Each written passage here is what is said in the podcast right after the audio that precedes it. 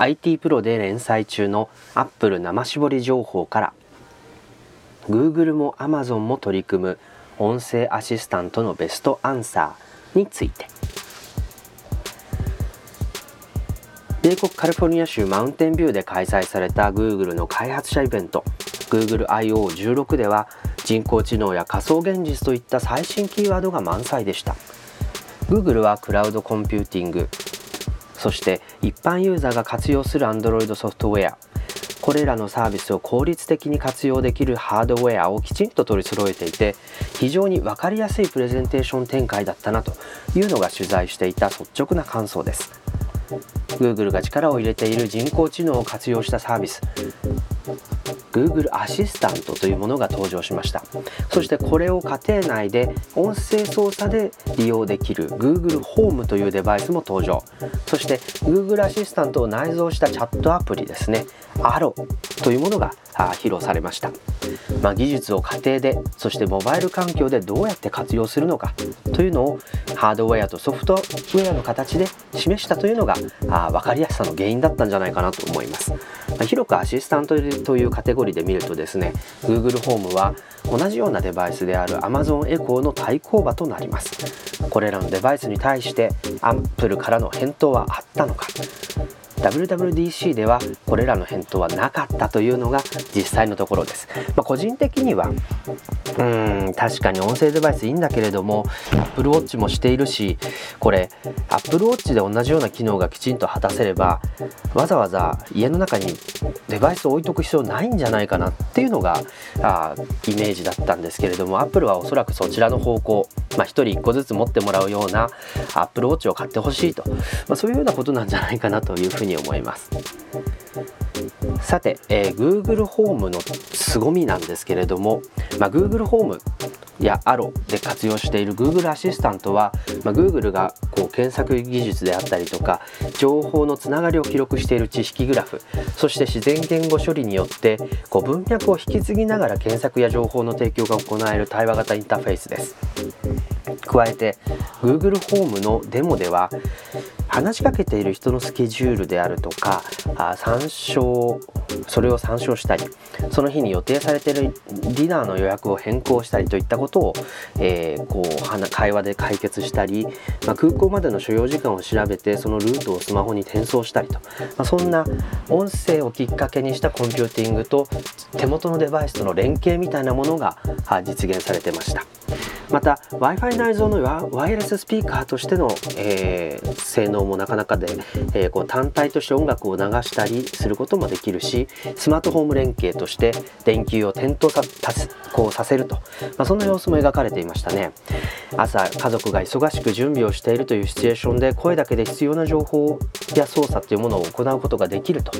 いう演出は上手だったんですけれども、まあ、特にルーティンであればあるほどこの Google ホームの役割というのは十分に発揮してくれるんじゃないかなというイメージを持つことができました。でここで一つ思ったのは、まあ、これまでこう視覚と指先ですねこれに頼ってたコンピューティングがこう音声での操作に大きくシフトする時何が起きるんだろうということですね。まあ、実用性があるというのはもちろんなんですけれどもこれ頭の切り替えが結構重要なんじゃないかなと思います。つまり声でコンピューターを操作するっていうこと自体に慣れないといけないと。ていうところが問題だと思うんですよね。僕はちょっとまだすんなりとはこうできないなと思ったりしてます。まあ、音声コンピューティングっていうの現実性があるということはもちろん評価できるんですけれどもあのそういったコンピューティングの方法が変わるっていうことへの慣れということとあとどんな環境でそれが実現できるのかっていうことを考える必要があります。もちろん家庭の中朝忙しい時っていうその Google が選んだシチュエーションは大丈夫だと思うんですけれども、まあ、東京に出張するとこう公共空間では Siri を使うこともちょっとはばかられるぐらいこう人の密度があらゆる場所で高いんですよね。おそらく音声によるコンピューティングっていうのは絶望的なんじゃないかなと思います。こう周りの人もいるしうるさいので自分の声だけをきれいに聞き取ってくれるかどうかっていうのは心配ですよね。でもう電車の中でも通話するなって言われてるのに音声操作のために言葉を発するとそれはもう通話してるのとあんまり変わらないんじゃないかと思われますしね、えー、なかなか難しいなと。こう家の中だと先ほども言ったように Google ホームは気兼ねなく使えると思うんですけどただこれも問題があって、えー、Google ホームってコンセントが必要なんですよ。だから結果的には壁際に置かれることになるんですけどこうアメリカの家の場合、まあ、日本の家だとそんな広くないと思うんですけどアメリカの家って広いじゃないですか。それで壁際に Google ホームがあって、えー、反対側の方から何か必要だと思って大声を張り上げて Google ホームに叫ぶのかって言われると、まあ、これもまた不自然ですよね、まあ、なかなかだからこういう意味ではちょっと Google ホームも含めてやっぱり音声デバイスって手元の手首にあるのが適当なんじゃないかなっていうアイデアをより強める結果になってしまいました。Google ホームまあ面白いんですけどそんなにインパクト与えないんじゃないかなっていうのが個人的な感想ですただこう Google アシスタントこれはすごいんじゃないかと期待してますこれ音声インターフェースじゃなくてチャットの画面の中に Google アシスタントがいろいろなことをアシストしてくれるっていう仕組みなんですね。でこれは非常に感心した点なんですよね。例えば写真が届いた時にもその写真の犬だったり料理を見分けて自動的に返信する候補を出してくれます、まあ、パスタの写真が送られてきたらその具の種類アサリかどうかとかですね麺の種類がリングイネとかそういうことをですねこう読み取って、えー、返信の候補に挙げてくれると。でそれをタップすればあ美味しそうなリングイネだねって麺の種類をこう指摘することができるわけですね、えー、またチャット中に夕食の約束をすることになったら、まあ、レストランの候補を出したりその時間で予約を取ったりということもできると、まあ、こういう形で、えーと、アプリを切り替えないで、えー、目的を達成できる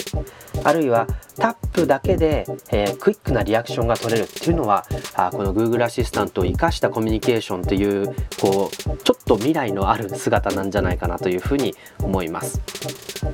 で、えー、この連載のテーマであるアップルなんですけれども WWDC では噂されていた音声デバイスというものは出ませんでした、まあ、ソフトウェア開発のイベントなので硬いもの、まあ、つまりハードウェアは出ないっていうのはあそんなに違和感はなかったわけですけれども Amazon アップル、グーグル、まあ、それぞれが音声アシスタントに対して非常に興味を持っていて、アップルは Siri という、えー、ものを持っているんですけれども、えー、このシスタントを新たなデバイスとして置くかどうかっていうところに関してはあ今回お話ししてきている通りおそらくアップルはあ時計であったり iPhone であったり AppleTV のリモコンであったりっていうものを音声デバイスにすればいいという判断なんじゃないかなと思います。しかしそのそれらが裏でつながっていて例えばスマートフォームのコントロールをどの Siri からでも行えるとかメッセージの返信をどの、えー、Mac であろうが iPhone であろうが Apple Watch であろうががどこからでも送れると、まあ、そういったあどこにでもその Siri がいてくれるっていう環境の方が重要なのかなというふうに思いました。まあ、そういう意味ではあこうアップルのやり方っていうのは正しいかなと思うんですけどでも Google のそのアシスタントはやっぱりウェアブルデバイスに入ってくるとすごいんじゃないかなと思いますもちろん Google は Android Wear という、えー、ウェアブル OS を持っていますしこちらも、えー、Android Wear 2.0というものが Google I.O. で発表されました。